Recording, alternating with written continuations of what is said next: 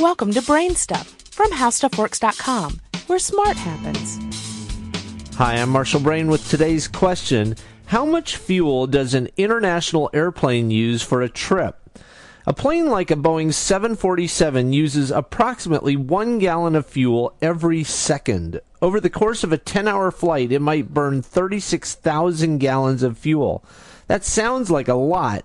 According to Boeing's website, the 747 burns approximately 5 gallons of fuel per mile. This sounds like tremendously poor miles per gallon, but consider that a 747 can carry as many as 568 people. Let's call it 500 people to use a round number. A 747 is transporting 500 people one mile using 5 gallons of fuel. That means the plane is burning about 0.01 gallons per person per mile. In other words, the plane is getting 100 miles per gallon per person. The typical car gets about 25 miles per gallon, so the 747 is actually much better than a car carrying one person and compares favorably even if there are four people in the car.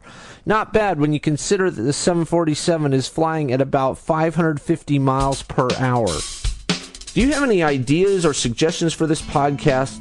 If so, please send me an email at podcast at howstuffworks.com. For more on this and thousands of other topics, go to HowStuffWorks.com.